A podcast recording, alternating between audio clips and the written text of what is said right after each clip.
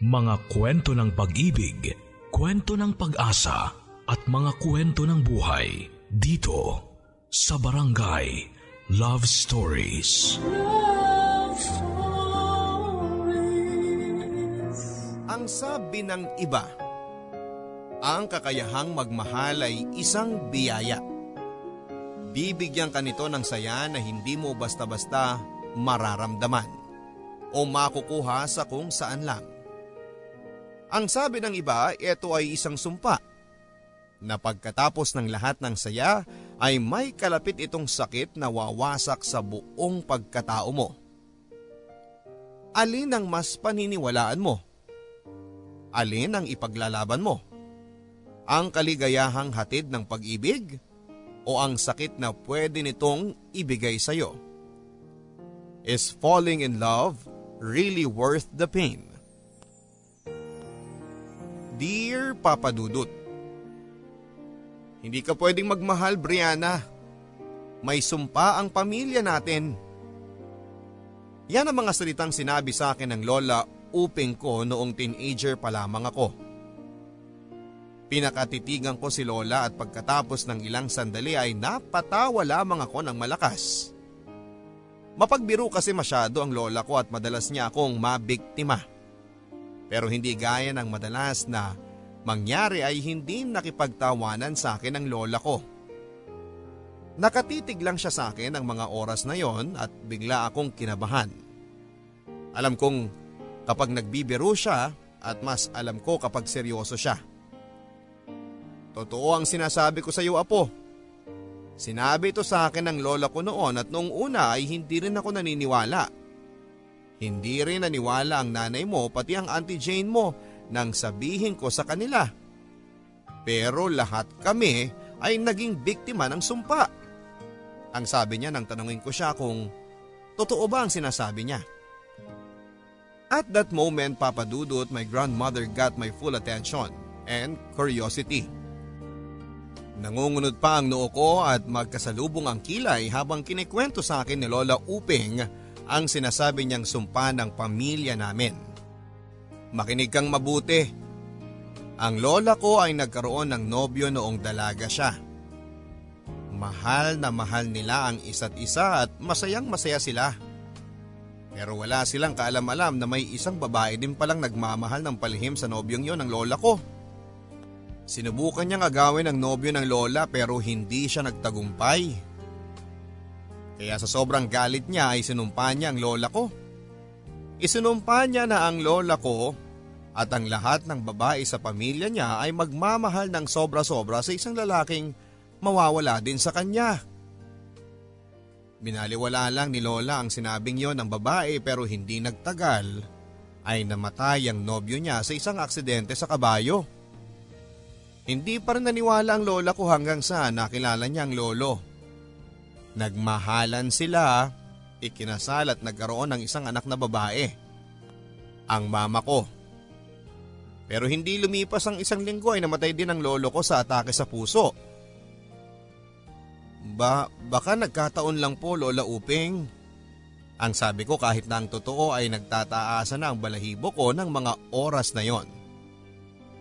Ganyan din ang naisip ko noon, Brianna. Pero kung babalikan natin, ang mama ko ay nabiyuda rin ng maaga dahil na-stroke ang papa. Ako naman ay iniwan din ang Lolo Selmo mo pagkatapos niyang masagasaan. Habang iniisa-isa ni Lola, ang mga yon ay nanlaki ang mga mata ko, Papa Dudut. Bakit hindi ko napansin yon dati? Lahat ng mga babae sa pamilya namin ay biyuda o hindi naman kaya ay iniwan ang mga asawa nila para sa ibang babae. Si nanay ay iniwan ni tatay para sa ibang babae.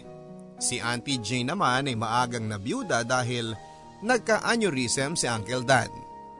Si Ate Brenda naman ay iniwan din ni Kuya Lester dahil bigla na lang nag-out na bakla siya. Pagkatapos ko sa mahabang listahan ni Lola Uping, at that moment ay naniwala na ako. May sumpa ang mga babae sa pamilya namin. Ang paniniwalang yon ay nadala ko hanggang sa makapagtapos ako ng college at nagsimula na akong magtrabaho. My Lola Uping died pero hindi nawala sa isipan ko ang mga sinabi niya. Hindi rin nawala ang takot sa puso ko na baka kapag may nakilala akong lalaki at nagmahal ako ay mawala din siya sa akin kaagad. Like every other woman in our family. Kaya naman ni minsan ay wala akong in-entertain na manliligaw o nakipag-close man lang sa kahit na sinong lalaki. Minsan nga ay nagwo-worry na sa akin si Nanay at si Auntie Jane. Madalas din akong pagtawanan ni Ate Brenda. Ni isa sa kanila ay hindi naniniwala sa sumpa na sinabi sa akin ni Lola Uping, pero wala akong pakialam, Papa Dudut. Dahil ako, naniniwala ako. It might be a ridiculous thing for most, lalo na sa 21st century. Pero hindi ako magte-take ng risk. Gumawa ako ng sarili kong sumpa, Papa Dudut, na hindi ako magmamahal.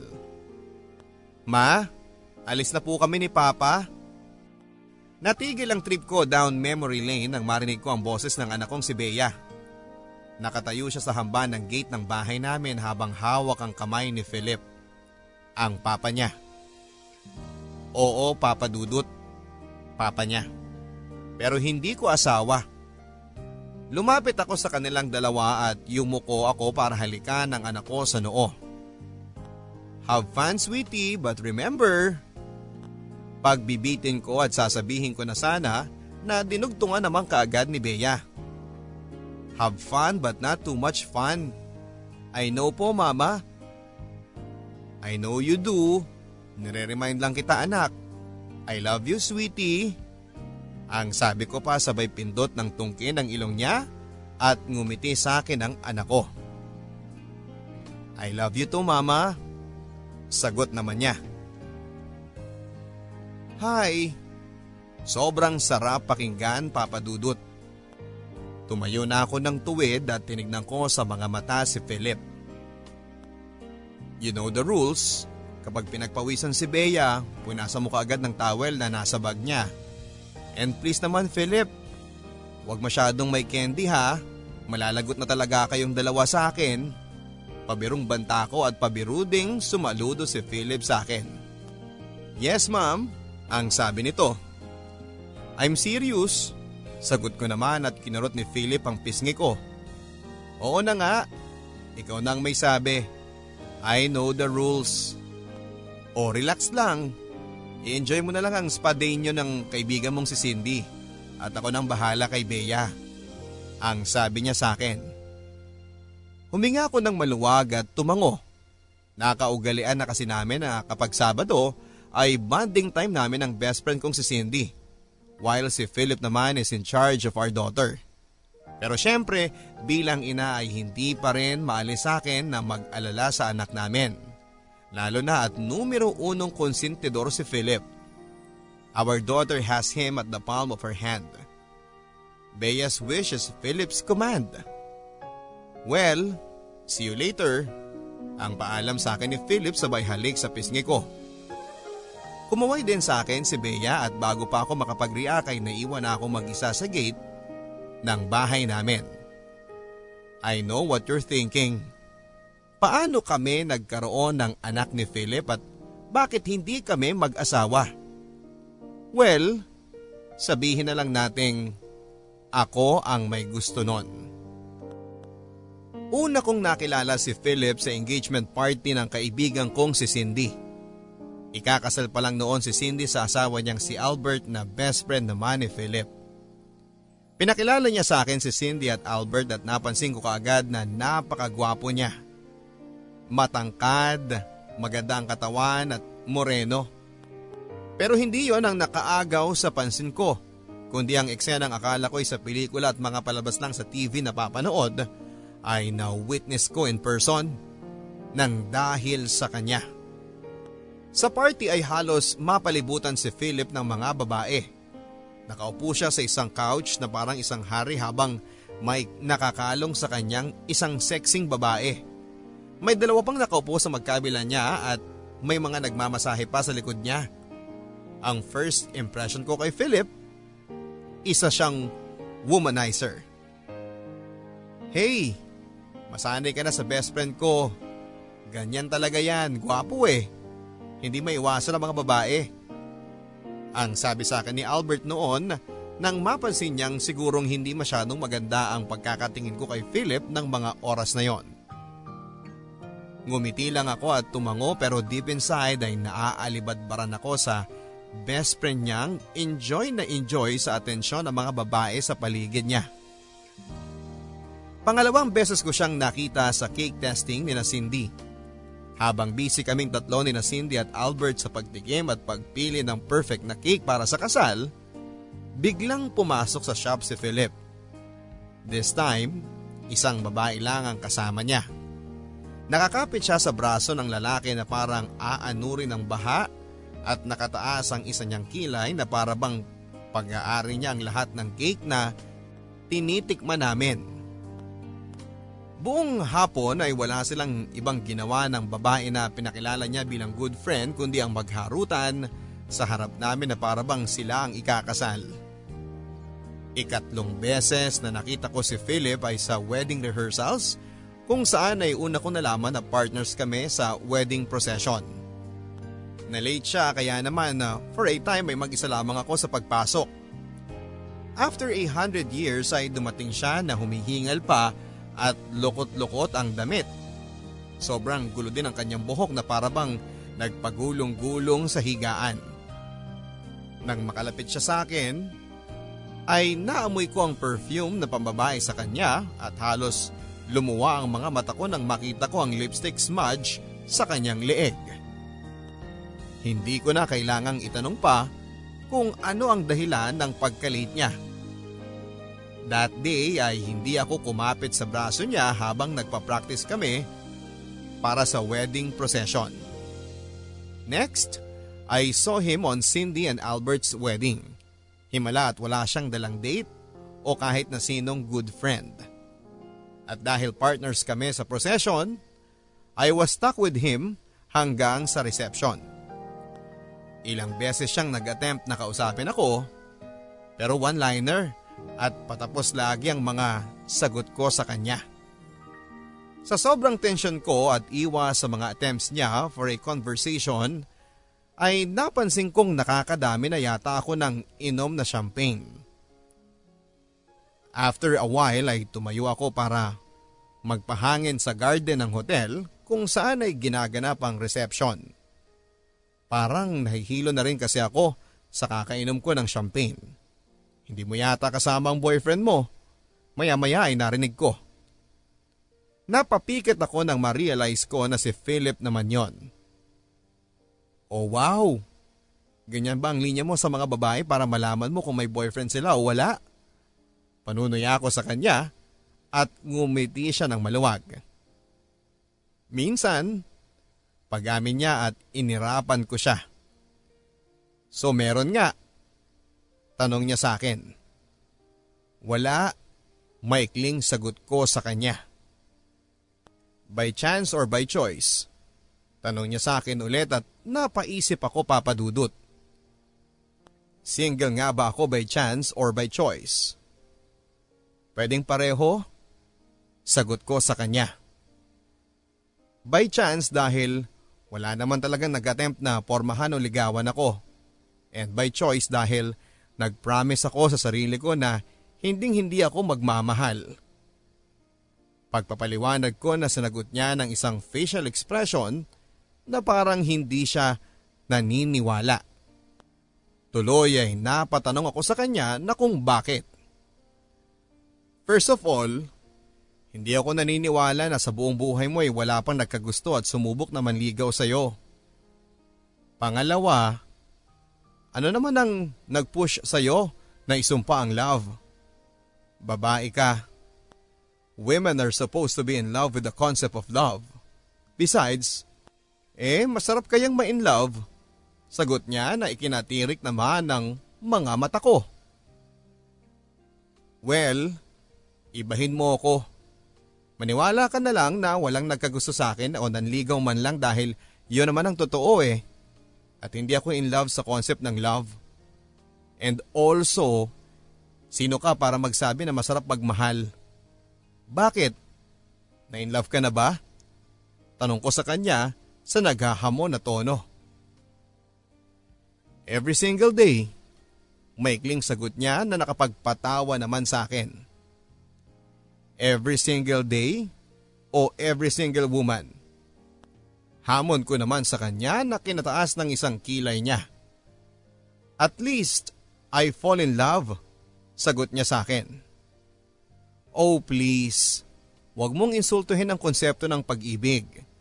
Love is not lost. Love is something sudden. Tipong hindi pinag-iisipan. Gaya nung pakiramdam na parang gusto mong maligo sa gitna ng malakas na ulan. Love is something deep. Yung sagad hanggang buto. Yung tipong para kang sinuntok sa sikmura kapag naiisip mo na magkakahiwalay kayo. Yung isang ngiti lang niya ay masaya ka na rin kahit ang dami mong problema. Yung walang ibang mas importante sa'yo kundi ang happiness niya. Wow! Are you sure na ayaw mong magmahal? Parang ang dami mong alam sa love ah. Komento niya pagkatapos ng mahabang katahimikan. At that moment, Papa Dudut, ay gusto kong sabihin sa kanya ang sinabi sa akin ni Lola Uping na may sumpa ang pamilya namin, pero pinigilan ko ang sarili ko dahil baka isipin niya na nababaliw lang ako. Ang sabi ko lang, ayaw kong magmahal. That doesn't mean na hindi na ako naniniwala na nag-i-exist ang love. Hindi lang siya para sa akin. As in never ka pang na in love? Pangungulit niya na sinagot ko ng isang mariing iling. Ayaw mo bang magkaroon ng family in the future? Ayaw mo bang ikasal kagaya ni Cindy at Albert? Magkaroon ng anak? Well, gusto ko magkaroon ng anak. Sagot ko na nakangiti naman sa kanya. Kahit noon pa man eh, gustong gusto ko talagang magkaanak. Ganun naman pala eh. So you'll have to fall in love with the man. Marry him and have kids. Nope, ang sabi ko. Gusto ko magkaanak, hindi ko sinabi na gusto ko magkaasawa. Hindi ko kailangan ng asawa para magkaanak. Mag-iipon ako para magpa-IVF ako. In vitro fertilization? Hindi ba delikado yon? Tanong niya sa akin. Hindi mo na concern yon. Simpleng saad ko na muling nakapagpataas ng isang kilay niya. Napansin kong sanay siyang gawin yon every time na nagugulat siya sa mga sasabihin ko. Sasagot pa sana siya nang biglang bumagsak ang malakas na ulan. Patakbo na sana akong pabalik ng hotel nang bigla akong pigilan ni Philip. Umuulan na, ano bang ginagawa mo? Mababasa na tayo. Sigaw ko sa kanya pero ngumiti lang siya. Sabi mo kanina ayaw mo magmahal, pero sinabi mo rin na ang love ay biglaan, hindi pinag-iisipan. Parang pakiramdam na gusto mong maligo sa gitna ng malakas na ulan. Sagot niya sa akin. My God, Philip! Hindi mo ba alam ang metaphor? Metaphor lang yun. Sigaw ko habang sinusubukan ko pa rin takpan ang ulo at damit ko mula sa ulan. Oh come on Brianna, hindi ka na lang naman din nagmamahal eh, pati ba naman to aayawan mo pa? Hamon niya sa akin at hindi ko alam kung free will ba o yung champagne ang nagpush sa akin na gawin ang sinasabi niya. Huminga ako ng maluwag at pinikit ko ang mga mata ko at tumingala ako sa madilim na langit. Nakaramdam ako ng pagpatak ng ulan sa mukha ko at katawan ko at nakaramdam ako ng freedom. Hindi ko na namalaya na ang ngiti ko ay naging tawa na. Totoong tawa. Totoong saya. Salamat, maikling sabi ko kay Philip habang nasa harap kami ng hotel room ko. Pagkatapos naming maligo sa ulan ay pumasok kami sa loob ng reception. At halos lumuwa nga ang mga mata ni Cindy at Albert, pati na rin ang mga guest nang makita nilang parang basang sisiw ang maid of honor at ang best man. Pagkatapos ay nagpaalam muna kami magbibihis sa mga kanya-kanya naming kwarto at nag-offer si Philip na ihatid ako sa kwarto ko. Bakit ka nagte-thank you? Tanong niya sa akin habang pareho kami nakangiti. Salamat for making me fall in love. Ang sabi ko at tumaas ang isa niyang kilay na kinatawa ko naman. I mean sa ulan. Na-inlove ako sa ulan at saka sa… Ang sabi ko at nagtawa ng kaming muli. When our laugh died down ay nakatayo pa rin kami sa labas ng kwarto ko. Nakakatawa siguro ang itsura namin. Dalawang basang sisiw na nagtititigan. Ah sige, pasok na ako ha. Ang sabi ko para mabasag na ang katahimikan at tumangulang si Philip. Oo, aalis na rin ako. Ang sabi niya. Okay, maikling. Sabi ko sabay bukas ng pintuan at pasok na sa kwarto ko. Bigla ay napahawak ako sa dibdib ko ng mga oras na yon at nagulat ako sa lakas ng kabog ng puso ko. Nagulat pa ako nang bigla na lang may kumatok sa pintuang nasasandalan ko. Binuksan ko yun at hindi na ako nakapagsalita pa nang makita ko si Philip at salubungin niya ako ng halik. Hindi lang basta ang halik yon kundi yung tipong nakakapugto ng hininga. I mean I should know dahil binitawan niya ako ay halos habulin ko na ang hininga ko. That was my first kiss and surprisingly Papa Dudut, I love it. Simula sa halik na yon hanggang sa lahat ng nangyari sa amin ni Philip ng gabing yon ay hindi ko pwedeng isisi sa nainom kong champagne. Dahil malinaw ang utak ko at alam ko ang ginagawa ko. Alam ko kung ano ang pwedeng maging kapalit pero tinanggap ko ang lahat ng yon sa utak ko. Tama si Philip. Hindi na rin naman ako magmamahal, hindi ba?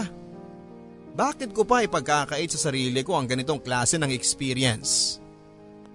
And so that night, I experienced all of my first with Philip.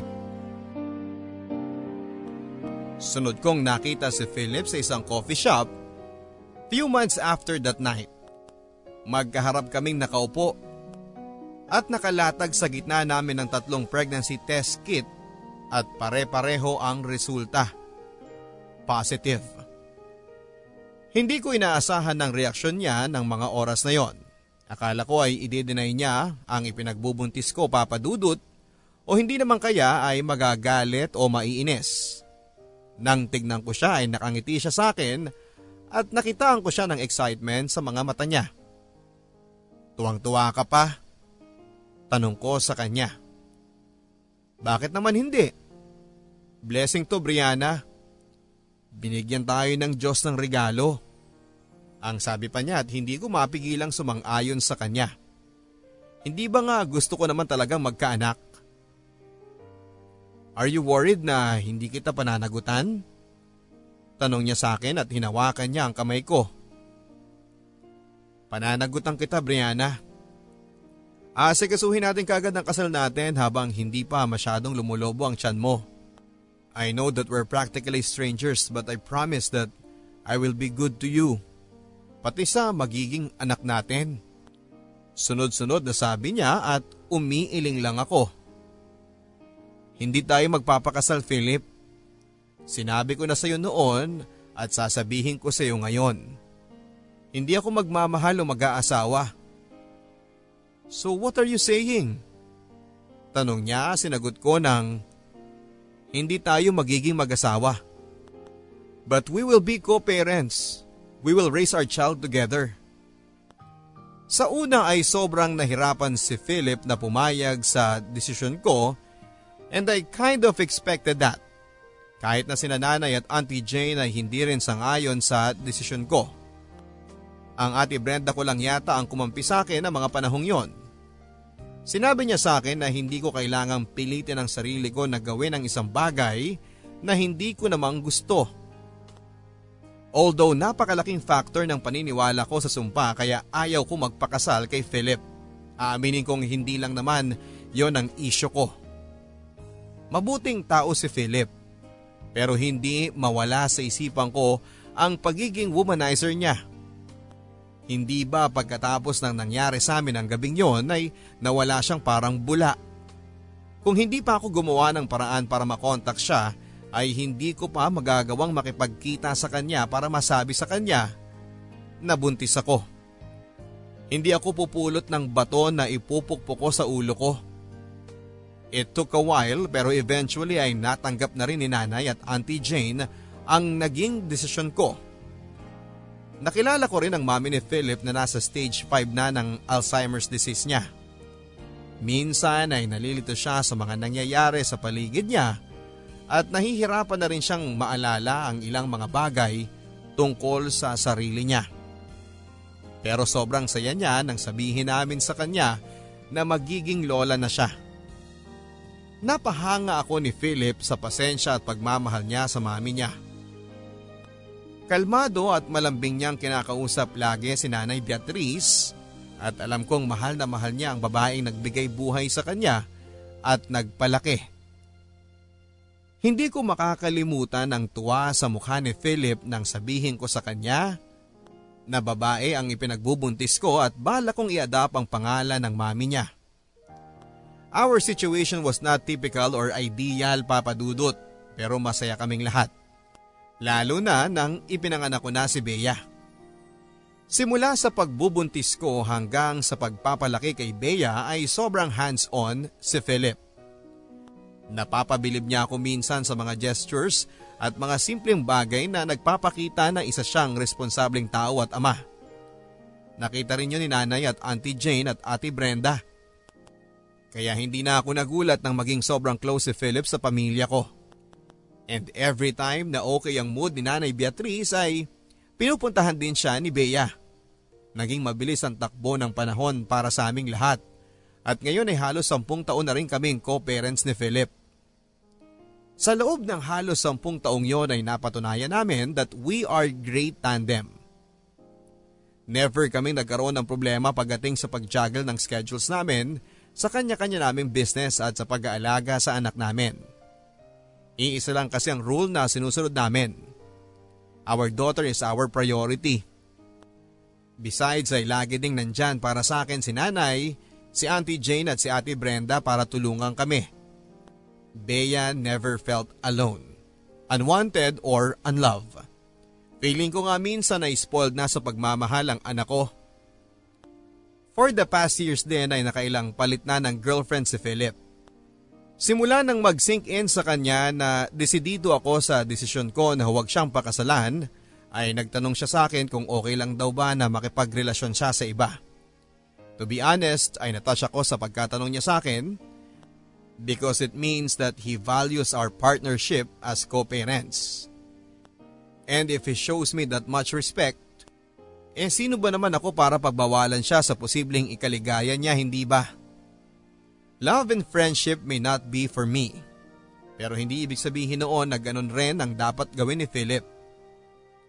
Currently ay meron siyang GF, si Chloe. Isa siyang Instagram model, maganda, matangkad, makinis at sexy. Kung ugali naman ang pag-uusapan ay hindi siya pwedeng husgahan dahil halos hindi rin naman kami nagkakausap. Maliban sa paminsan-minsang ngitian, tanguan and highs and hellos, kapag nakikita ko silang magkasama ni Philip ay wala kaming masyadong interaction. She always has too much makeup but she's okay. Ang minsang sabi ni Bea nang tanungin siya ni Ate Brenda tungkol kay Chloe. Masyado kasing mahilig manood ng mga teleserye ang ate ko at natatakot yata siya na maging evil stepmother ni Bea ang GF ni Philip. Mahigpit kong bilin kay ate na wag niyang sasabihin kay Bea ang kung anumang hinala niya dahil ayoko magkaroon ng hindi magandang ideya ang anak ko sa ibang tao, lalo na kung wala namang basihan. Unfair yon kay Philip at unfair din yon para kay Chloe.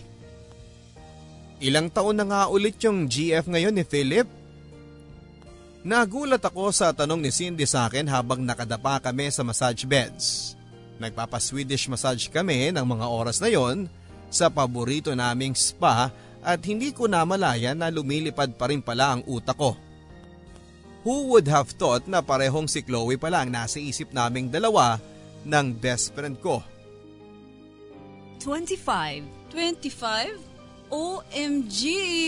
She is 10 years younger than Philip.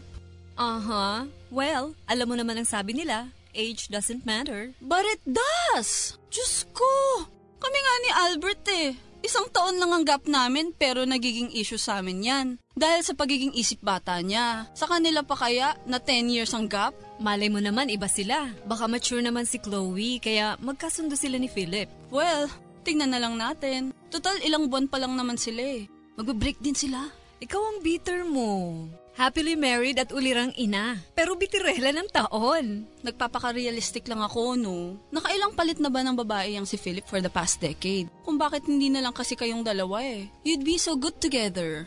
Hay naku, Cindy. Ilang beses na yata nating naging topic to. Alam mo naman kung bakit di kami pwede, diba? Ano ang rason mo? Yung sumpa sa mga babae sa pamilya nyo, na lahat ng mamahalin at magiging asawa nyo, mamamatay o iiwan kayo. My God, Brie!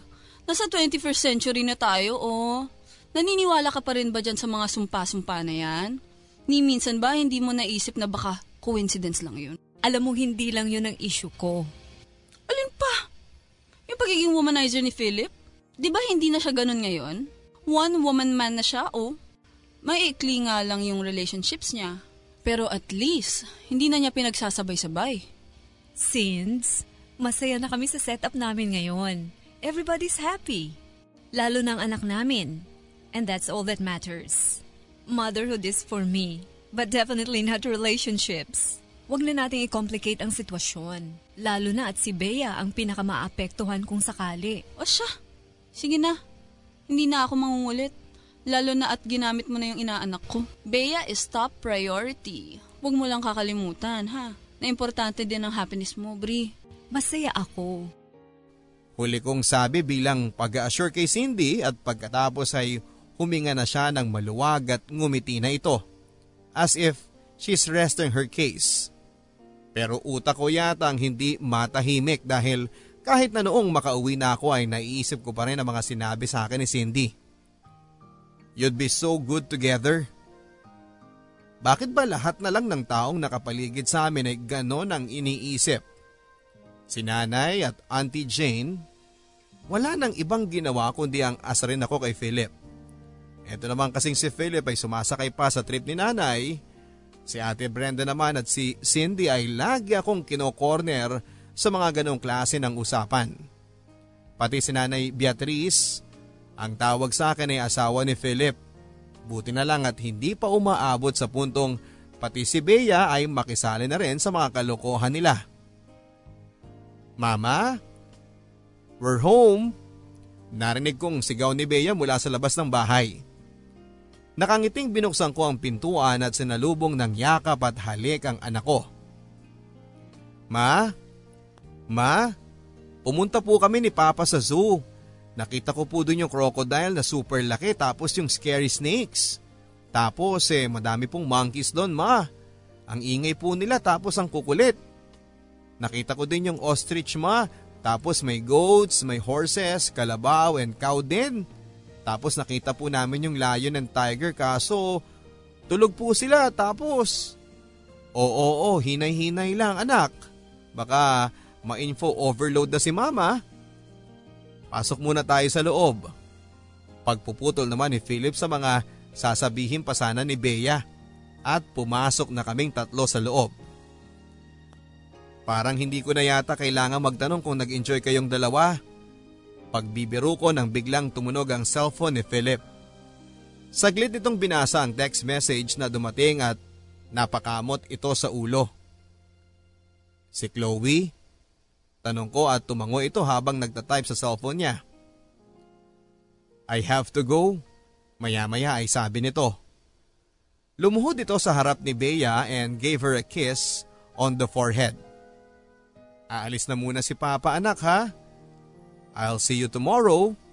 Ang sabi nito at niyakap nito si Bea. Yes Papa. Thank you for today. Ingat ikaw. Love you Papa. Ang sabi pa nito. I'll go ahead Brie. Paalam nito sa akin at hinalikan ako sa pisngi gaya ng lagi niyang ginagawa. Hindi ko alam dahil ba sa mga sinabi sa akin ni Cindy kanina o dahil ba sa mga nasobrahan ako sa Swedish massage at bigla akong parang nag-slow-mo sa paghalik sa akin ni Philip.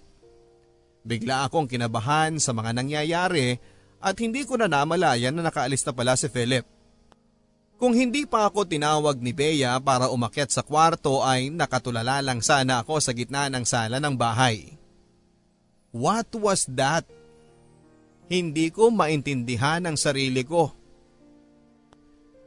Ginawa ko ang lahat ng best ko para kalimutan ang nangyari at nag-focus ako sa pagpapaligo at pagpapatulog kay Bea. Naging effective naman ang pagdidistra ko sa sarili ko hanggang sa makatulog nga si Bea. Hanggang sa mag-isa na akong muli with my thoughts. Why am I having slow-mo moments with my daughter's father? After almost a decade ay bakit ngayon pa? Ang tanong ko sa sarili ko. Humiga na ako sa kama para matulog pero hindi ako pinatatahimik ng utak ko. Muntikan na akong mapalundag nang biglang mag-ring ang phone ko. Speaking of the devil, tumatawag si Philip. Hello? Ah, thank goodness gising ka pa. O bakit? May naiwan ka ba? Wala naman. Tulog na ba si Bea? Yeah, kanina pa. Do you have coffee? Ha? Kape? Meron. Bakit? Please brew some coffee for me. I'm coming over. Ha? Ano? Bakit? Hello? Hello, Philip? Nang mga oras na yon ay hindi ko alam kung bakit napatawag si Philip. Hindi ko rin alam kung bakit naghahanap at nagpapatimpla siya ng kape. Hindi ko alam kung bakit pupunta siya sa bahay ng ganito ng kalate. Isa lang ang alam ko. Malakas ang kabog ng dibdib ko at hindi ko makakalimutan ang unang beses na nakaramdam ako ng ganon. Nang gabi ng kasal ni Cindy at Albert. This is not good. In love yata ako sa ama ng anak ko. Hindi nagtagal ay narinig ko na ang pagkatok ni Philip sa pinto ng bahay. At nang pagbuksan ko siya, ay napansin kong parang hapong-hapo siya. Walang nagsalita sa aming dalawa nang pumasok siya sa loob at dumiretso sa kusina. Sumunod ako sa kanya at hinanda ko na ang kape naming dalawa. Nilapag ko na ang coffee mug sa mesa. Umupo ako sa harap niya at sabay kaming humigop ng kape. And for the first time since he came over ay nginitian niya ako. Alam na alam mo talaga ang timplang gusto ko. Ang sabi niya habang nakatitig pa rin sa akin. More or less 10 years na rin tayo magkakilala, Phil. I should know. Sagot ko naman sa kanya. 12? Bigla ay sabi niya na nakapagkunot ng noo ko. Ano? Tanong ko. 12 years na tayong magkakilala, Bri. Pagtatama niya sa akin. Wow, alam na alam ha. Tukso ko sa kanya na sinagot naman niya ng isang ngiti. So are you going to tell me why you're here in the middle of the night at nagkakape kasama ko? Ang tanong ko at huminga siya ng maluwag. Let me guess. Nag-away kayo ni Chloe. Ang sabi ko nang hindi pa rin siya nagsalita. Tumango siya at napailing ako. Ano na naman ang ginawa mo? Bakit ako kaagad? Kapag nag-aaway, ako kaagad ang may kasalanan? I didn't say that. Hinuhulaan ko lang.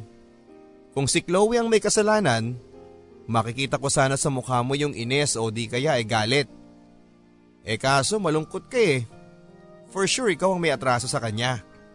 Ang sabi ko na kinatawa naman niya. O edi ikaw nang nakakakilala sa akin. Ang sabi niya at nagpatuloy siya nang itaas ko lang ang isang kilay ko. Nakalimutan ko yung monthsary namin. Simula niya. E malay ko ba namang ganong kabig deal sa kanyang monthsary na yan? You know me, Brie, hindi ako nagse-celebrate ng mga ganyan. I find them cheesy and ridiculous. Ewan ko ba? Masaya naman kami a few months ago pero these past days, hindi ko na ma-explain. Para bang pinamumukha sa akin ang mundo na magkaiba talaga kami?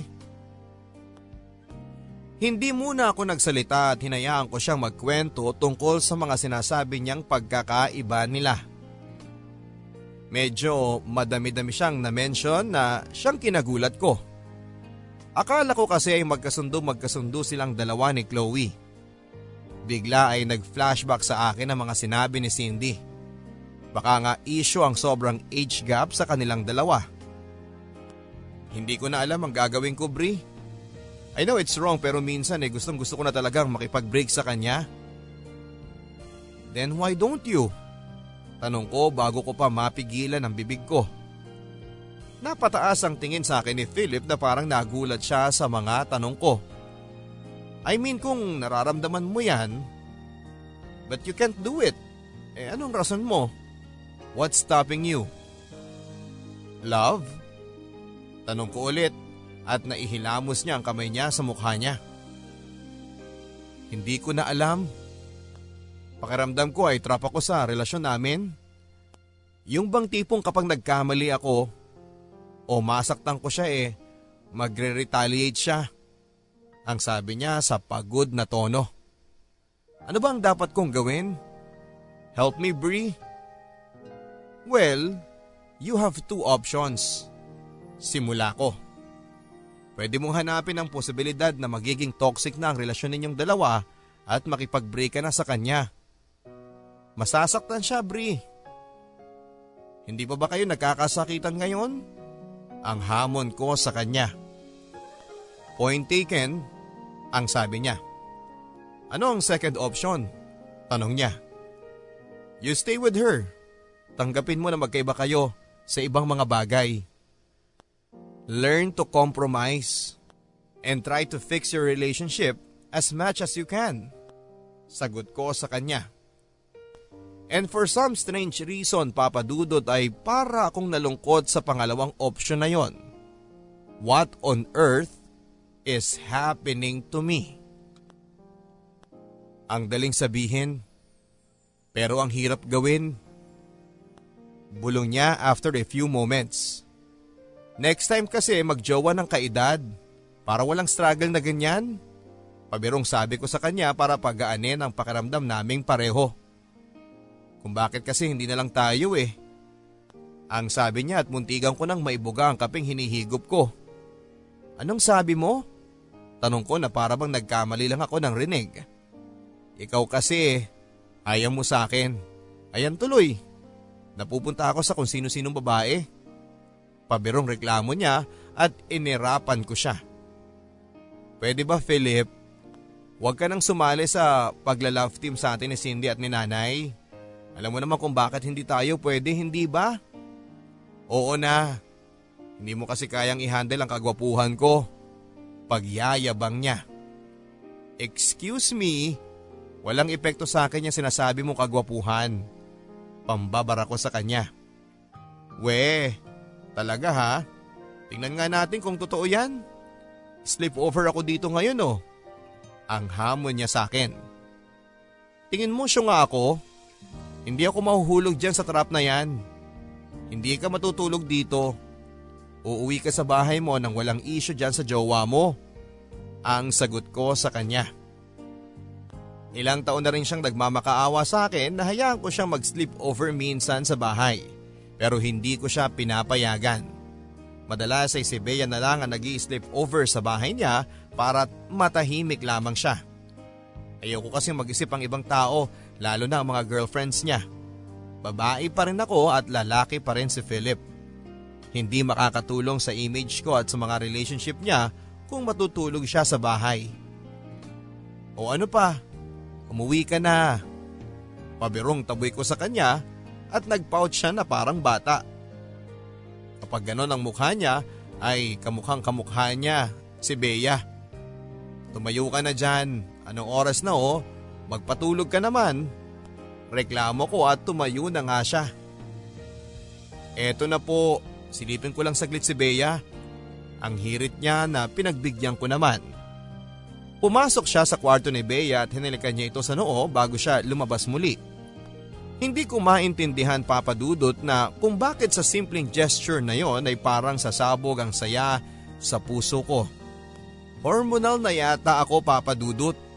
At kung ano-ano na lang ang naiisip at nararamdaman ko. Hey Bri, ang pagkukuha ni Philip sa atensyong ko nang nasa hamba na kami ng main door. Hinawakan niya ang kamay ko at tinitigan ako sa mata. Hindi ako nagpahalata pero sobrang lakas ng kabog ng dibdib ko. I know that our situation is complicated and not ideal, pero lagi ka nandyan para sa akin kapag kailangan kita. Gusto ko lang malaman mo na sobrang na-appreciate ko lahat ng ginagawa mo para sa akin. Pati na rin ang mga sacrifices na ginagawa mo para sa anak natin. I hope you know na ganoon din ako. I will always be here for you at gagawin ko rin ang lahat para sa anak natin. Si Mommy, si Bea at ikaw ay nasa top list ng mga taong pinaka-importante para sa akin. Ang sabi niya at parang may bukol na nakabara sa lalamunan ko ng mga oras na yon. I know, ang sabi ko. Huwag mo lang ipapaalam kay Chloe kung hindi mag-aaway na naman kayo. Pagbibiro ko sa kanya para ma-divert ang atensyon niya sa mga luhang namumuo na sa mga mata ko. Tumawa siya ng marahan at kinurot ang ilong ko. Hinalikan niya ako sa pisngi bago siya umalis. Ilang minuto nang nakaalis ang kotse ni Philip pero hindi pa rin ako makagalaw sa kinakatayuan ko. Nangyari na nga yata talaga ang sinumpa kong hinding-hindi mangyayari na magmamahal ako. Sa mga sumunod na araw, Papa Dudut, ay ginawa ko ang lahat para hindi ko maisip at maramdaman ang na-realize ko ng gabing yon. Nagpaka-busy ako sa business at nag-focus ako ng maigi kay Bea. Blessing in disguise na rin na nasa business trip si Philip kaya hindi ko siyang makikita ng halos 2 linggo. For the meantime ay magpo-focus muna ako kay Bea. Isang araw ay naglalakad kami ni Bea galing ng school at sa gitna ng pagkukwento ng anak ko ay bigla na lang itong tumigil sa pagsasalita na parabang may biglang naisip. I heard them you, Mama. Ang sabi niya at naguguluhang nagpalingalinga ako. Ayun po ma, may pusa. Bago ko pa mapigilan si Bea ay tumakbo na ito papunta sa lilim ng puno sa malapit. Nang makalapit na ito ay karga-karga na niya ang kuting. Umangat ang tingin sa akin ni Bea at alam ko na kung saan pupunta ang eksena. Ma, please. Ang hirit niya sa akin. Bata pa siya ay sadyang mahilig na siya sa animals si Bea. Matagal na siyang humihingi sa akin ng pet pero hindi ko muna siya pinagbibigyan. Ma, sige na po please. Sa atin na lang siya. Ang sabi pa niya at napabuntong hininga na lamang ako. Ano pa nga ba? Pero ipapacheck muna natin siya sa vet ha to make sure na pwede mo siyang alagaan. Okay. Halos magtatatalon si Bea sa saya pagkatapos ng mga sinabi ko. Within 30 minutes ay nasa pinakamalapit na veterinary clinic na kami. I'm Doc Tony. How can I help you? Ang salubong sa amin ang gwapo at matangkad na veterinarian. In fairness ay ang kinis na mukha ni Doc. Sinabi rin namin sa kanya na nakita at napulot namin sa kalsada ang kuting at gusto naming ipacheck kung fit ba ito para alagaan ang batang gaya ni Bea. Maya-maya papapadudod ay chinek na ni Doc Tony ang kuting at habang nakatayo kami sa malapit ni Bea. Okay lang po ba siya? Hindi napigilang tanong ng anak ko. Ngumiti ang gwapong veterinaryo at marahang tinapik nito ang ulo ni Bea. Oo naman sweetheart, okay lang siya. In fact, she's healthy at pwede nyo na siyang iuwi anytime. Ang sabi nito at maluwag ang pagkakangiti ng anak ko dahil dito. Ang swerte naman ng kuting na to. You save her. By the way, anong gusto mong ipangalan sa kanya para malagay natin sa record niya? Tanong pa nito sa amin at nagkatinginan kami ni Bea. Ikaw nang mag-decide. Ang sabi ko pa kay Bea. At mas lalong nagningning ang mga mata niya. Cookie? Ang sabi niya at tumango ako. Bago kami umalis ay inabutan ako ni Doc Tony ng kanyang business card in case na may questions daw kami tungkol sa pag-aalaga ng kuting. Nang hapong ding yon ay inuwi namin si Cookie sa bahay. Kinabukasan ay nakikipaglaro na si Bea kay Cookie, nang bigla na lang tumakbo ang kuting palabas ng bahay. Sabay naming hinabol ni Bea ang pusa pero mabilis ito at tumawid na papunta sa kabilang bahay nang makalabas sa gate. Napansin kong madaming gamit sa labas ng bahay sa tapat namin. May bagong lipat siguro. Cookie? Sigaw naman ni Bea nang makita niya ang kuting na pupunta sa pintuan ng kabilang bahay. And as if on cue ay bumukas ang pintong yon at pinulot ng lalaki ang kuting. Nang tumawid ito ng tayo ay nakilala ko na siya kaagad. Doc Tony! Excited na sigaw ni Bea at niyakap nito ang binti ni Doc Tony. Hi sweetheart, anong ginagawa niyo ni Cookie dito? Parang gulat na tanong ng gwapong doktor. Diyan po kami nakatira o? Ang sabi ni Bea sabay turo sa bahay namin at nang magtaas ito ng tingin ay nakita rin niya ako. Tipid nang umiti ako sa kanya at nilapitan ng anak ko na karga na muli si Cookie. Small world? Maikling komento nito. Oo nga eh. Ikaw ba ang bagong may-ari nitong bahay? Tanong ko. Oo, ngayon pa lang ako lilipat. Ang sabi pa niya. Akalain mo nga naman. Sino nga ba naman ang mag-aakala na ang gwapong vet ni Cookie ay ang bago naming kapitbahay? Nagpaalam na kami ni Bea kay Doc Tony pagkatapos noon ay pumasok na kami sa bahay. Pero hindi pa yon ang huling encounter namin sa kanya dahil simula ng araw na yon ay madalas nang binibisita niya si Cookie at si Bea. Minsan ay nagdala pa siya ng laruan para kay Cookie na talaga namang sobrang kinatuwa ng anak ko. Saan na po kaya si Tito Tony ma? Isang araw ay tanong sa akin ni Bea nang hindi dumaan sa bahay si Doc Tony. Habang nasa malayo ang papa niya, ay mukhang nagiging favorite na yata ni Bea ang mga pagbisita sa amin ni Doc Tony. Huwag mo na akong tawagin Doc Tony, Brianna. Call me Tony. Magkaibigan naman tayo, hindi ba? Isang araw ay sabi niya sa akin habang naglalaro sila ni Cookie at Bea sa sala. Kung iisipin ay sobrang gwapo lang talaga ni Tony. Medyo chinito ang itim na itim niyang mata, hindi kagaya ng kulay kapeng mata ni Philip. Maputi rin siya at parang hindi nasisikatan ng araw. The exact opposite of Philip na moreno pero malakas makalalaking skin. Halos magkasintangkad sila ni Philip at pareho silang maganda ang pangangatawan. May abs din kaya si Tony? Bago pa magtuloy-tuloy ang ganong isipin ko ay pinigilan ko na ang sarili ko. Bakit ba kinukumpara ko si Tony kay Philip? Your husband. Narinig kong tanong sa akin ni Tony nang maiwang kami mag-isa dahil kinuha ni Bea ang iba pang laruan ni Cookie sa kwarto.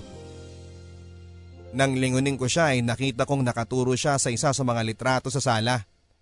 It was a photo of Bea, Philip and I noong minsan kaming pumunta sa Manila Ocean Park.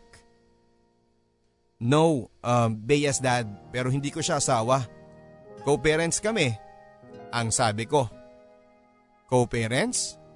Tanong ni Tony na parang wala nga talagang ideya kung ano ang ibig sabihin nun. Co-parents, dalawang tao na sabay na pinapalaki ang isang bata without the involvement and complexities of marriage. Pagpapaliwanag ko sa kanya at nagpatuloy pa ako nang makita ko na parang naguguluhan pa rin siya. Philip and I are not a couple, pero nangyari ang hindi namin inaasahan and we had Bea. At hindi kayo nagpakasal dahil, tanong niya, dahil alam naming pareho na hindi yun mag-work out. So para maisalba namin ang mga sarili namin sa hassle ng pagpapakasal at eventually paghihiwalay, nag-decide kami na maging co-parents na lang, sagot ko. Ang nega naman nun, what if hindi mag-work? Follow-up question niya. What if it doesn't? Hindi nega ang tawag doon. Realistic lang. Practical. Ah, sagot niya na parang pinag-iisipang mabuti ang mga sinabi ko. So never kayo nagkaroon ng feelings para sa isa't isa? ang tanong niya sa akin and it took me a while bago nakasagot. Feeling ko ay nakapagsinungaling ako when I said never. Kung ano pa man ang gusto niyang sabihin ay hindi na natuloy pa dahil bumalik na sa sala si Bea. Dala ang mga binili naming laruan para kay Chloe. Sumali na rin ako sa pakikipaglaro sa kuting. At nasa gitna kami ng tawanan nang bigla na lang bumukas ang pintuan. Sabay-sabay pa kami nagtaas ng tingin at nagulat ako nang makita ko si Philip sa pinto. May dala siyang pizza box at isang shopping bag na malamang ay puno ng pasalubong niya para kay Bea. Napansin kong bahagyang nawala ang ngiti sa mukha niya nang mapansin niya si Tony. "Papa!" sigaw ni Bea. At parang nakalimutan ng lahat na tumakbo ito papunta sa papa niya. "Hello beautiful girl, I missed you so much. Na-miss mo ba si Papa?" Tanong ni Philip habang magkayakap silang dalawa na sinagot naman ni Bea ng ngiti at tango. Sabay naman kami na tumayo ni Tony mula sa pagkakaupo sa sahig habang hawak nito si Cookie. At bumalik ang tingin sa amin ni Philip. Hindi ko alam kung bakit nakaramdam ako ng awkwardness ng mga oras na yon. Bago pa ako makapagsalita ay lumapit si Philip sa amin at nilahad ang kamay niya kay Tony. "Philip pare, Bea's dad and Bree's good friend," ang sabi niya. Nakangiting nakipagkamay naman si Tony habang hawak niya sa kabilang kamay si Cookie. "Ako naman si Tony, the vet and the neighbor," sagot naman ni Tony. Hindi ko alam kung gaano sila katagal na nagkamay, ang alam ko lang it was longer than it normally should at pakiramdam ko ay magkakabalian pa sila ng kamay. "Papa, this is Cookie," ang singit naman ni Bea na naging rason para magbitaw na ang dalawang lalaki at inabot ni Tony ang kuting sa anak ko. "Tito Tony is always here to help me take care of her," ang dugtong pa ni Bea habang nakatingin ng may paghanga sa gwapong doktor. "Always here?" ang ulit pa ni Philip sa sinabi ni Bea habang nakatingin sa akin ng makahulugan. Tinitigan ko rin siya with a warning glare at bumalik ang tingin niya kay Bea at Tony. After a few seconds ay nagpaalam na rin si Tony at nangako ito kay Bea na dadaan muli siya bukas para magdala ng pagkain para kay Cookie. Ibinigay na ni Philip ang shopping bag na pasalubong kay Bea at kinuha ko na ang pizza para ihanda na sa dining area. Nilapag ko na ang mga platito sa mesa nang biglang pumasok si Philip. Hindi ko alam kung bakit bigla akong nakaramdam ng kaba. My God, parang hindi yata nakatulong ang ilang araw na hindi ko siya nakita. Ano nga ba yung sabi nila? Distance only makes the heart grow fonder. Mukhang hindi niyo naman ako masyadong na-miss ah. Simula niya na sinagot ko naman ng isang pagak na tawa. So good friend mo pala ako ngayon, ang sabi ko habang sinimulan ko na ang pagtimpla ng juice. Pwede bang wag mong ibahin ang topic? Parang nanunuksong sabi niya. Tony, the vet and the neighbor? Makabuluhang dugtong niya nang pagtaasan ko siya ng kilay. Oh, ano naman sa kanya? Siya ang vet ni Cookie at nagkataong bagong lipat naming kapitbahay. So ayun, naging close sila ni Bea. Sila lang ba ni Bea? Tanong ni Philip. Nangiintriga ka ba? Ganting tanong ko. I was just asking. Alam mo, hindi bagay sa'yo ang nagiintriga at mas lalong hindi bagay sa'yo yung nagsiselos ka. Bigla ay naging defensive ang facial expression niya, confirming my suspicion. Aminin mo na lang kasi na nagsiselos ka kay Tony. Tukso ko sa kanya. Bakit naman ako magsiselos sa kanya? Bakit? May something ba kayo ng lalaking yon? Wait, akala ko ba hindi ka magmamahal o mag-aasawa? Ano yon? Wala na yon dahil sa kanya? Sunod-sunod na tanong niya sa akin na ikinagulat ko naman. Of course not. Magkaibigan lang kaming dalawa. At nung sinabi ko nagsiselos ka, I meant Bea. Paglilinaw ko at nakitaan ko rin ang gulat si Philip. Yung tipong parang nagulat siya sa mga nasabi niya. Yeah, I mean, okay, granted na close sila ni Bea, but I am her father. Hinding-hindi niya maaagaw sa akin yon. O edi walang issue, kain na tayo. Pagtatapos ko sa usapan at tinawag na namin si Bea para kumain. The next few days ay mas naging present si Philip sa bahay. Kung dati-rati ay may mga araw na dumadaan lang siya sa bahay ng an hour or less, lately ay nagtatagal na siya sa mga ilang oras para makipaglaro kay Cookie at kay Bea. Naisip ko na baka bumabawi lang siya sa anak namin for being absent the past few days. Alam ko na mas lalong kailangan kong mag-ingat para mapigilan ko na tong nararamdaman ko para sa kanya because it's starting to scare me.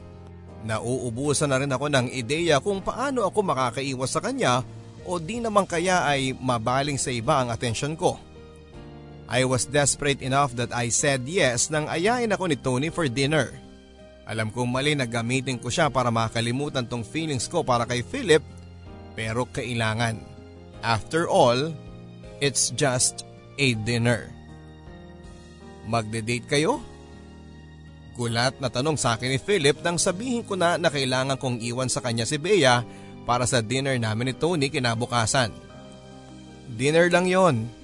Depensa ko at bigla na lang tumayo si Philip at nagsimulang magpabalik-balik ng lakad sa harap ko. Sabi ko na nga ba eh, may gusto talaga sa'yo yung lalaki na yan? Unang kita ko pa lang sa mga titig niya sa'yo, alam kong interesado siya. May pa the vet and the neighbor pa siyang nalalaman.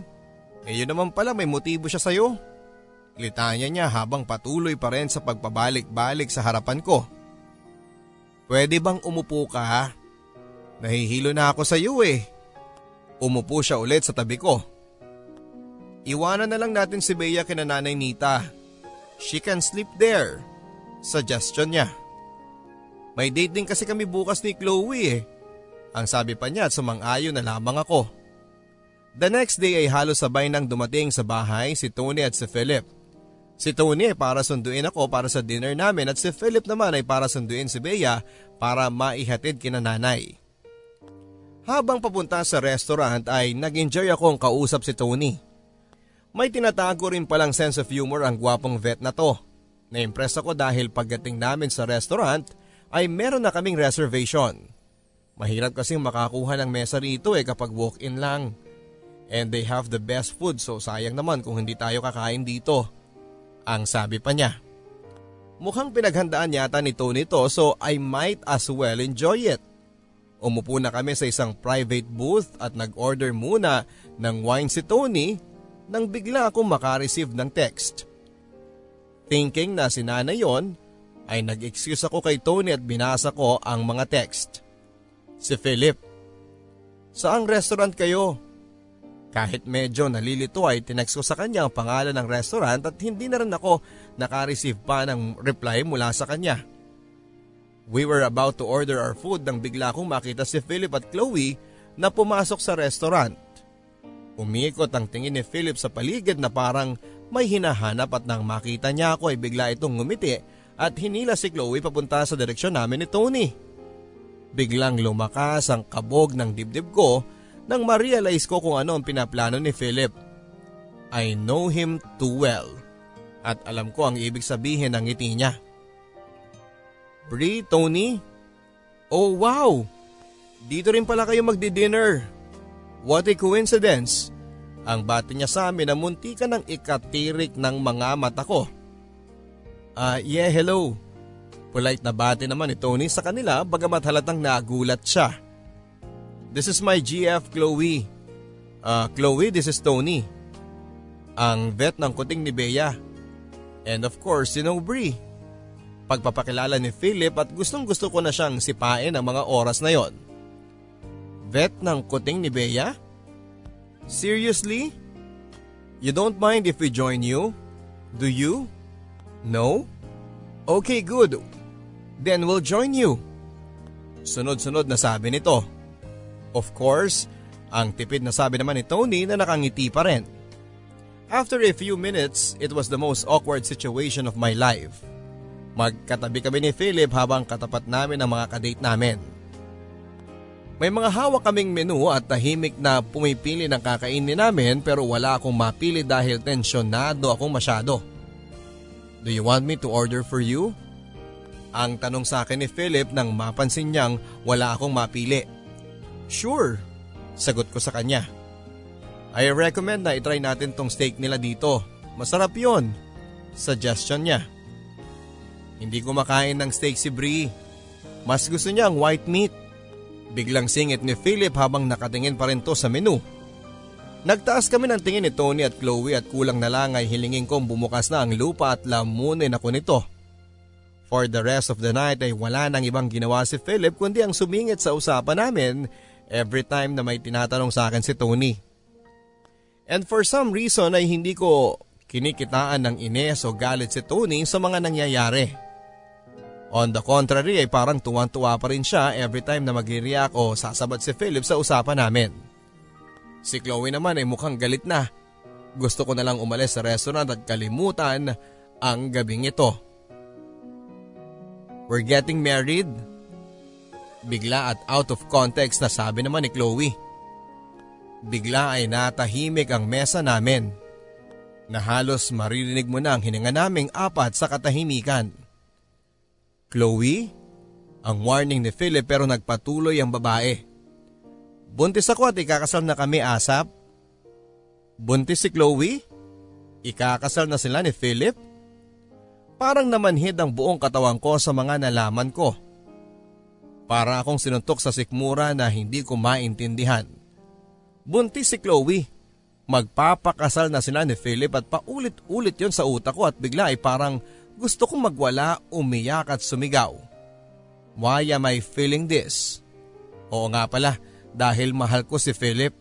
Siya ang ama ng anak ko at siya ang lalaking mahal ko. Siya ang gusto ko na alam kong kahit na kailan ay hinding-hindi ko pwedeng makuha. Dahil sa sumpa. And for the first time in my life, I wanted to be someone other than myself. Kahit sa moment lang yon ay gusto ko nang maging si Chloe. I want to be free to say na pakakasalan ako ng lalaking mahal ko. Pero kailangan kong tanggapin ang katotohanan. Hindi ako yun at hindi ako si Chloe. Ako si Brianna. Isang babaeng isinumpa bago pa man maipanganak. After everything ay tama si Lola Uping. Tama ang sumpa. Dahil nagmahal ako at ngayon ay mawawala na sa akin ang lalaking mahal ko. Papadudot, inipon ko ang lakas na natitira sa akin and I fake a smile. Oo, ngumiti ako at kinongratulate si Chloe sa pregnancy niya at si Philip sa engagement nila kahit na pakiramdam ko ay nawasak yata ang puso ko. When I got home ay kalmado akong pumasok ng kwarto. Humiga sa kama at iniyak ko ang lahat ng sakit na nararamdaman ko. Hindi na kami nakapag-usapan ni Philip pagkatapos ng gabing yon at sa mga sumunod na araw ay sinubukan ko siyang iwasan. Ayokong malaman niya ang totoong nararamdaman ko dahil hindi naman importante yon. At the back of my mind ay alam kong pinili ko ang sitwasyon na meron ako kaya wala akong karapatang magpa-victim. Kailangan ko tong panindigan. Kaya naman ang minsang yayain ako ulit ni Tony for dinner ay tumanggi na ako. Hindi fair sa kanya na paasahin sa isang relationship na hinding-hindi naman mangyayari. Naging understanding naman siya at nirespeto niya ang desisyon ko and remain a good friend sa amin ni Bea. At gaya ng mindset ko noon pa man, dinedicate ko na ang buong buhay ko sa pagiging ina kay Bea. And so life continued. Or so I thought. Sabado noon at galing sila sa park ni Bea. At sa sobrang pagod ng bata ay nakatulog kaagad ito pagkahigang pagkahiga sa kama. Paglabas ko sa sala ay nakaupo si Philip sa isa sa mga upuan. Umangat ang tingin niya sa akin and instantly, I was cornered. Kailangan ko siyang kaharapin. Akala ko umalis ka na. Simula ko at umupo ako sa tapat niya. So kinakausap mo na ako uli ngayon. Ang sabi niya na parang nagtatampo. Akala ko hindi mo na ako kilala nitong mga nakaraang araw eh. Dugtong pa niya at medyo dinapuan ako ng guilt. Maybe I was wrong sa pag-iwas ko sa kanya. Pero ano ang magagawa ko? I was broken-hearted. At kahit hanggang sa ngayon kung magiging tapat lang ako. I'm sorry, ang sabi ni Philip pagkatapos ng ilang sandali.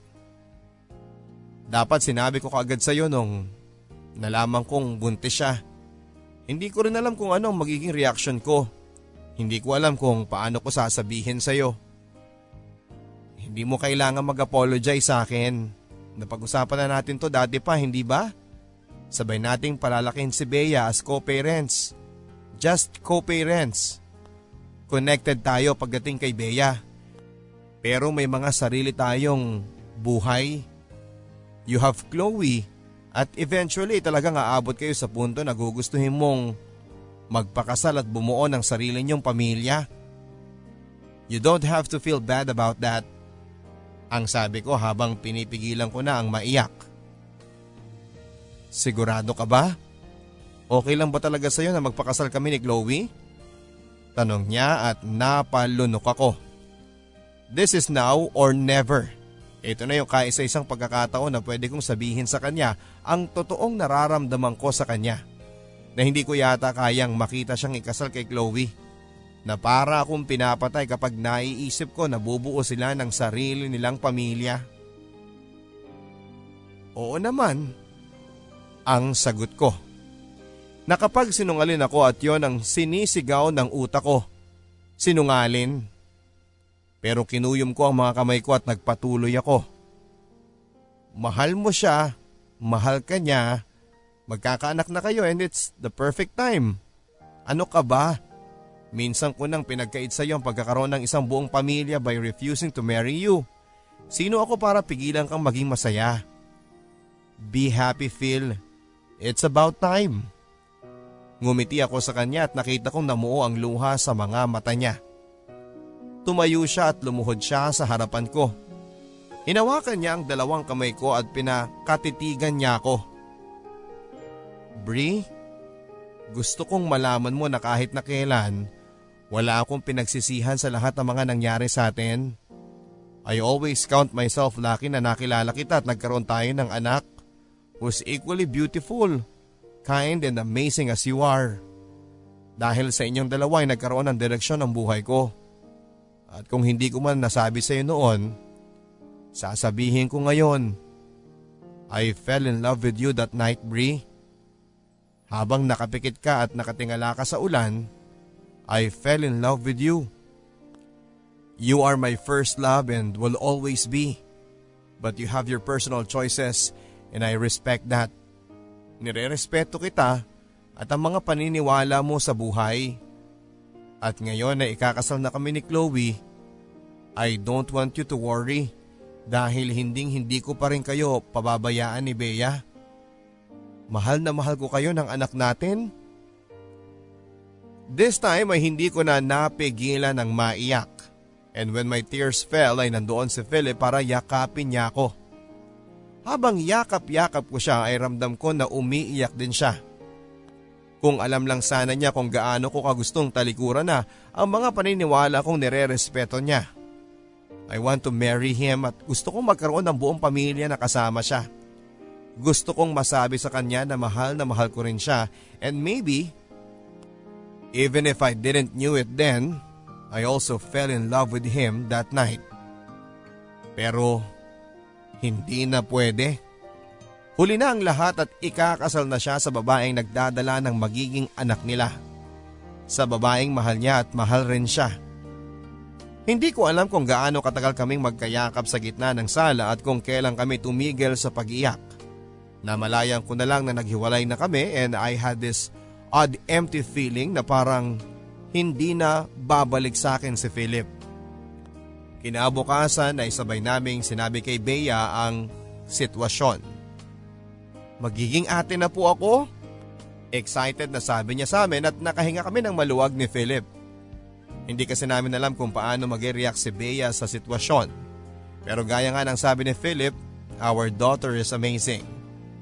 Nire-reassure namin siya na kahit na anong mangyari ay walang magbabago sa relationship nila ng papa niya and she seems to understand it well. Pero bago siya matulog ng gabing yon ay may sinabi sa akin si Bea na kinagulat ko. Paano ka na po, ma? What do you mean? Tanong ko sa kanya. Ikakasal na po si Papa kay Tita Chloe. Paano ka na po? Tanong niya sa akin at ginitian ko siya. I will be just fine, sweetie. Alam mo kung bakit? Bakit po? Because I have you. And as long as I have you, masaya ako. Sagot ko, and it was her turn to smile. Sayang lang po kasi, ma. I always thought na kayo po ni Papang magkakatuluyan. Hindi ba love niyo naman ang isa't isa? Natigilan ako dahil yun ang unang pagkakataon na nagtanong si Bea tungkol sa relasyon namin ni Philip. Growing up naman kasi ay malinaw sa kanya na ako ang mama niya at si Philip ang papa niya, but we are not together. Hindi ko alam na may ganito rin pala siyang naiisip. Malungkot ka ba na hindi buo ang family natin? Ang tanong ko sa kanya. Bigla ay tumubo ang takot sa puso ko na baka deep inside pala ay naghahangad ng ibang setup ang anak ko. Was I to focus on my choices at hindi ko na naisip ang mararamdaman ng sarili kong anak? Hindi naman po, ma. I'm happy. I was just wondering. Hindi ba po kapag nagmamahalan ng isang lalaki at isang babae, nagpapakasal sila? Tanong niya na sinagot ko ulit ng isa pang tango. Eh bakit hindi po kayo nagpakasal? Sandali ako natigilan sa tanong niya. Hindi ko naman pwedeng sabihin na kaya hindi kami nagpakasal ng papa niya dahil syunga at matigas ang ulo ng mama niya. Well, I guess life is more complicated than that, sweetie. Malalaman mo rin yan pag malaki ka na, ang sabi ko sa kanya. Lumipas ang mga linggo at buwan at naging sobrang busy kami pareho ni Philip. Ako sa business at kay Bea sa mga activities niya sa eskwelahan. Si Philip naman sa business niya rin at sa pag-aasikaso ng papalapit nilang kasal ni Chloe. Medyo nahahalata na ang tiyan niya at sabi sa akin ni Philip ay okay naman si Chloe at ang baby. And of course, si Bea ang flower girl sa kasal. At nagfitting na rin siya nung isang araw ng isusuot niyang damit. Chloe was nice enough to offer na kunin akong bridesmaid, but I politely declined. Ayokong mag-cause ng unnecessary drama at awkward vibes sa kasal nila. And besides, parang hindi ko yata kayang magkaroon ng front seat view ng kasal nila Philip. At kung iiyak man ako, at least I'll be able to do it freely na walang maraming taong makakakita. Sa mga sumunod pang araw ay pakiramdam ko ay nakakapag-move on na rin ako ng maayos. Lalo na't hindi ko na masyadong makakasama si Philip. Nakikita ko lang siya kapag susunduin at ihahatid niya si Bea sa bahay. Lagi kasi siyang nagmamadali sa dami ng kailangan niyang gawin, lalo na 2 weeks na lang bago ang kasal nila ni Chloe. Akala ko ay matatahimik na ang buhay ko hanggang sa isang gabi ay may kumatok sa pintuan ng bahay namin. Gising pa ako dahil tinatapos ko pang accounting para sa business ko. Tinignan ko ang oras, almost 2 a.m. na. Sino kaya ang kumakatok? Brianna? Si Alberto. Narinig ko sa labas. Ano naman kaya ang ginagawa ni Albert dito? Dali-dali kong binuksan ang pintuan at bumulaga sa akin ang lasing na si Philip na nakaakbay sa mukhang hirap ng si Albert. Pinapasok ko sila sa loob at nang maihigana ni Albert si Philip sa couch ay saka ko lang napansin ang pamumula sa mukha niya na parang nasuntok siya. Oh my God! Ano nangyari sa iyo, Albert? Napatrouble ba kayo? Tanong ko in a panic tone. Hindi naman. Sinuntok ako ng baliw na yan eh. Ang reklamo nito at nagsalubong ang kilay ko sa pagkalito. Ngayong gabi kasi ang stag party niya. Kilala mo naman si Philip, hindi yan malakas uminom. Hindi ko alam kung bakit grabe ang uminom kanina. Ayan, lasing na lasing. Nung ihatid ko sa bahay niya, galit na galit sa akin eh. Ihatid ko raw siya dito. Nung sinabihan ko siya na magpahinga na, eto ang inabot ko. Kaya yan. Hinatid ko na lang dito kaysa mabugbog pa ako. Paliwanag niya. Hindi na rin nagtagal si Albert nang sabihin kong ako nang bahala kay Philip. Naglagay ako ng drinking water sa baso at kumuha na rin ako ng malinis na face towel at binasa ko yon ng tubig. Sinubukan kong gisingin si Philip pero tulog na tulog talaga siya. Sinimulan ko nang punasan ang mukha at braso niya ng basang bimpo. Nasa kalagitnaan ako ng ginagawa ko nang biglang magsalita si Philip. "Bree?" bulong niya. "Phil, I'm here," ang sagot ko. "Bakit ka ba naglasing ng ganito? Hindi ka naman pala inom eh. Pasaway ka talaga?" Pagkausap ko sa kanya kahit na alam kong tulog na siya. Pero nagulat ako nang bigla siyang sumagot ng, "Ikaw kasi, anong sabi mo?" tanong ko sa kanya. Thinking na nagkamali lang ako ng pandinig. Dumilat siya at bagamat kita sa itsura niyang lasing pa rin siya ay mukhang nahimasmasa na kahit papaano. Umupo siya at inabot ko sa kanya ang baso ng tubig. Inubos niya yon at pagkatapos ilapag sa mesa ay tinitigan niya ako. "Bakit?" tanong ko nang hindi pa rin siya magsalita. Umiling ito habang humingiti. "Ano nga?" naiinis na tanong ko ulit. "Hindi ba 32 years old ka na, Bree?" ganting tanong niya at nalilitong tumango ako. "Alam mo ba kung ilang taon na si Chloe?" 25. "Yes, she's 25 and you're 32. 7 years. Mas matanda ka sa kanya ng 7 years but still, she still can't compare with your beauty." Bigla ay sabi niya at muntikan ko nang mabitawan ang bimpong hawak ko. After a while ay natawa ko. "Nakalimutan mo na ba kung ano ang girlfriend mo? Isa siyang Instagram model. Model tapos sasabihin mo yan? Lasing ka lang talaga. Hindi mo alam yung mga sinasabi mo." Pambabara ko sa kanya na sinagot niya ng isang iling.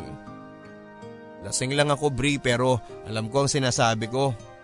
Alam kong ikaw pa rin ang pinakamagandang babae para sa akin. Alam kong ikaw ang pinakamalakas na babaeng nakilala ko. Pinakamaalaga, maalalahanin, mapagmahal. Ikaw yun lahat, Bree. At alam kong ikaw ang mahal ko." "Stop. Huwag ka magsabi ng mga bagay na baka pagsisihan mo bukas." Ang sabi ko sa kanya at tumayo na ako. Dumiretso ako sa kusina para itabi ang bimpong hawak ko at nakaramdam akong sumunod sa akin si Philip. "Bree," simula niya. "Tama na, Philip. Ikakasal ka na sa susunod na linggo. Maybe you should go home." Mabilis na sabi ko at naglakad ako pabalik sa sala nang bigla niya akong yakapin mula sa likuran. "Bree, please," bulong niya sa akin at nagulat ako nang bigla akong maramdaman ang pagpatak ng luha niya sa balikat ko. Pagod na ako magkunwari. "Ano ba yung sinasabi mo, Philip?" ang tanong ko sa kanya. "Naalala mo ba nung humingi ako sa iyo ng advice tungkol sa mga problema namin ni Chloe? And you said that I had 2 options. Ang makipaghiwalay sa kanya o magstay at ayusin kung ano ang meron kami. Pinili ko ang first option, Bree. Hiniwalayan ko si Chloe pagkatapos ng gabing yon. Then I had a business trip.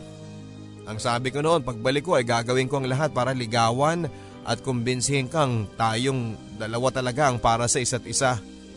Pero pag uwi ko, hinintay na ako ni Chloe sa bahay at sinabi sa akin na buntis siya at kailangan ko siyang panagutan. Hindi ko na alam kung ano ang mararamdaman ko ng mga oras na yon. Para akong hihimatayin na hindi ko maintindihan. Nakayakap sa akin si Philip mula sa likuran ko at alam kong hindi niya alam na umiiyak na rin akong katulad niya. Bakit ganito magbiro ang tadhana? Bakit pakiramdam ko ay pinagtitripan ako ng universe? So tell me now, Bree, mahal mo rin ba ako?" tanong niya sa akin at pinaharap niya ako sa kanya. "Tingnan mo ako sa mata at sabihin mo sa akin ang katotohanan. Mahal mo rin ba ako?" tanong niya sa akin at pakiramdam ko ay nakasalalay sa sagot ko ang magiging kapalaran ni Chloe at ng magiging anak nila ni Philip. "Hindi," sagot ko habang nakayuko ako. "Bree, please. Magsabi ka ng totoo kahit ngayon lang. mahal mo ba ako? Ulit niya sa tanong niya at nakapikit na umiling ako ng marahan. I refuse to believe that, sagot niya at tinulak ko siya papalayo sa akin. Hindi kita mahal, Philip. Ano pa bang gusto mo? I want you to prove it. Patunayan mo sa akin na hindi mo ako mahal, sagot niya at inisang hakbang niya ang layo namin sa isa't isa. In a flash ay naramdaman ko ang paglapat ng mga labi ni Philip sa labi ko. Sinubukan ko naman at sinubukan kong pigilan ang sarili ko. Sinubukan kong pigilan ang sarili ko at sinubukan ko talaga. Pero puso ko na ang nag-take over. 1 second ay tinulak ko palayo si Philip. And the next, I was kissing him back. Punong-puno ang puso ko ng pagmamahal para sa kanya na pakiramdam ko ay sasabog na ang buong pagkatao ko. Hindi ko alam kung paano pero nakarating kami sa kwarto ko. Nang ihiga niya ako sa kama ay alam kong wala nang atrasan to. Ano man ang maging kapalit ng lahat ay tatanggapin ko. Makasama ko lang si Philip ngayon at kahit ngayon lang. Nagising ako kinabukasan sa tunog ng malakas na ulan sa labas ng bahay at pagdilat ko ay katabi ko pa rin si Philip. Gising na siya at nakangiti siyang nakatitig sa akin. For the first time ay nag-sleep over siya sa bahay. Kahit si Bea ay nagulat nang makitang lumabas sa kwarto ko ang papa niya. Pagkatapos naming mag-almusal ng magkasama ay nagpaalam sa akin si Philip. Kakausapin ko si Chloe. Hindi ko na itutuloy ang kasal. Hindi ko tatalikuran ang responsibilidad ko sa magiging anak namin, pero hindi ko pwedeng dayain ang puso ko. Ikaw ang mahal ko, Bri. It's about time na maging honest ako sa sarili ko at sa ibang tao. Sa totoo lang ay kinabahan ako sa magiging resulta ng pag-uusap nila ni Chloe but I need to trust Philip. Kung sisimulan na niyang magpakatotoo sa nararamdaman niya ay oras na rin siguro para bitawan ko ang takot na meron ako. I have been a prisoner of my fears for a long time and it ends now. Hindi ako pwedeng magpakaalipin sa ideya ng sumpa na sinasabi sa akin ni Lola Uping na wala namang basihan kundi ang kwento-kwento lang din. I need to believe na magiging okay rin ang lahat. Pagkahatid ko kay Bea sa school ng araw na yon, hindi pa ako nakakaalis ng school premises ay tumawag sa akin si Philip. Hello? Ang sabi ko. Bri, nakausap ko na si Chloe. It turns out na makikipaghiwalay na rin pala siya sa akin pero naunahan ko lang siya. Nagkita raw sila ng ex niya last month at na-realize niya na mahal pa nila ang isa't isa. Parang umaayon yata talaga sa atin ang tadhana. Excited na sagot niya sa akin na nagpangiti naman sa akin. Mabuti naman. Maikling sabi ko dahil hindi ko mailagay sa salita ang sayang nararamdaman ko ng mga oras na yon. Nasaan ka ba? Gusto kitang makita ngayon na. Ang sabi pa nito at tumawa ko.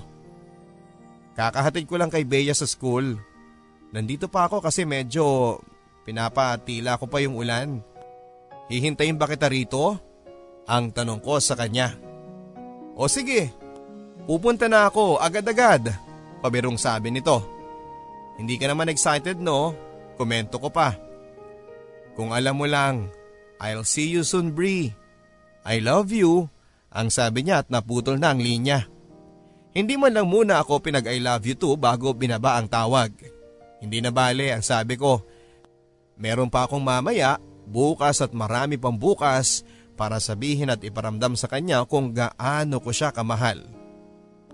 Pero nagkamali ako. Dahil yun na pala ang huling beses na makakausap ko si Philip. Habang papunta siya sa school ni Bri ay nabangga ang kotse niya sa isang malaking puno sa tabi ng kalsada. Ang sabi ng mga pulis ay sobrang bilis ng pagpapatakbo ni Philip ng sasakyan at dahil maulan ay naging madulas ang daanan. Nawalan daw ito ng kontrol at sumalpok sa puno. Hindi rin siya nag-seatbelt kaya tumilapon palabas ng kotse ang katawan niya sa sobrang lakas ng impact. Hindi na siya nakaabot ng buhay sa ospital. Yakap-yakap ko ang humahagulhol na si Bea habang binababa nila ang kabaong ni Philip sa huling hantungan niya pagkatapos ng 1 linggo. Hindi pa rin maubos-ubos ang luha ko at para bang simbolo yon ng pagkawasak ng puso ko. Sa mga oras na yon ay parang nanunuya at paulit-ulit sa utak ko ang sinabi sa akin ni Lola Uping na sa huli ay hindi rin kinayang sundin ng puso ko. Hindi ka pwedeng magmahal, Brianna. May sumpa ang pamilya natin. Pwedeng isipin ng karamihan na nababaliw na ako dahil naniniwala ako sa sumpa. Pero maniwala man ako o hindi, hindi na magbabago ang nangyari. Nagmahal ako at nawala siya sa akin. Maraming salamat sa pagbabasa ninyo ng kwento ng buhay ko, Papa Dudut. Ang inyong kapuso at kabarangay, Bri.